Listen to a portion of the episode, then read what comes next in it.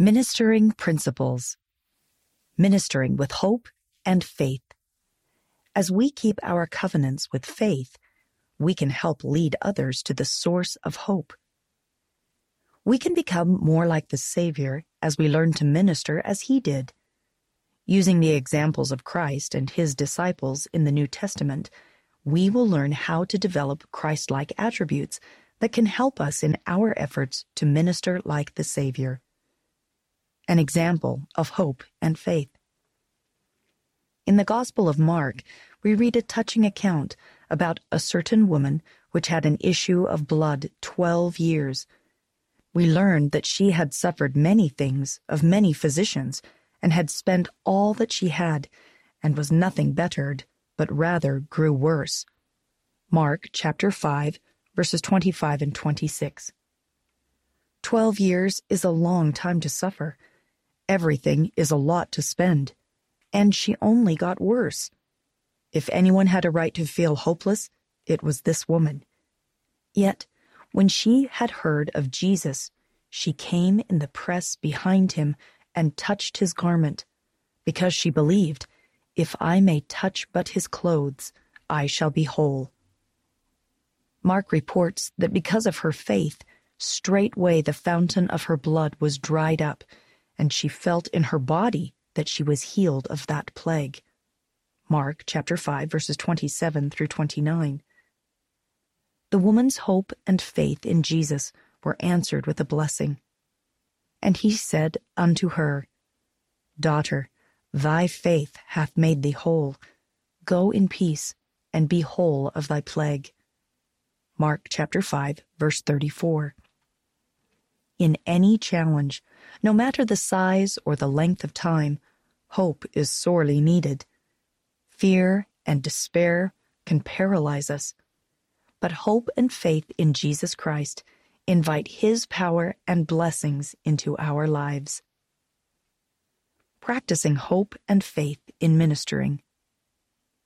As ministering brothers and sisters, we will need to call upon that same hope and faith. Ministering can be both rewarding and challenging. When someone we want to help appears not to want it, it can be easy to lose hope. Perhaps you're facing this situation now with a family member, a friend, or someone you are currently assigned to help. Perhaps, like the woman with the issue of blood, only the Lord knows how much time and effort you've spent trying to find something that helps. But like that woman, if we will find the hope to continue to reach out in faith, the Savior's power can make a difference. Sometimes the challenge is ministering to those who are struggling themselves to feel hope enough to exercise faith. There are some who, like the woman in Mark, might face chronic illness, financial setbacks, or any number of seemingly overwhelming trials. Knowing they are not alone in their struggles can be a powerful source of hope.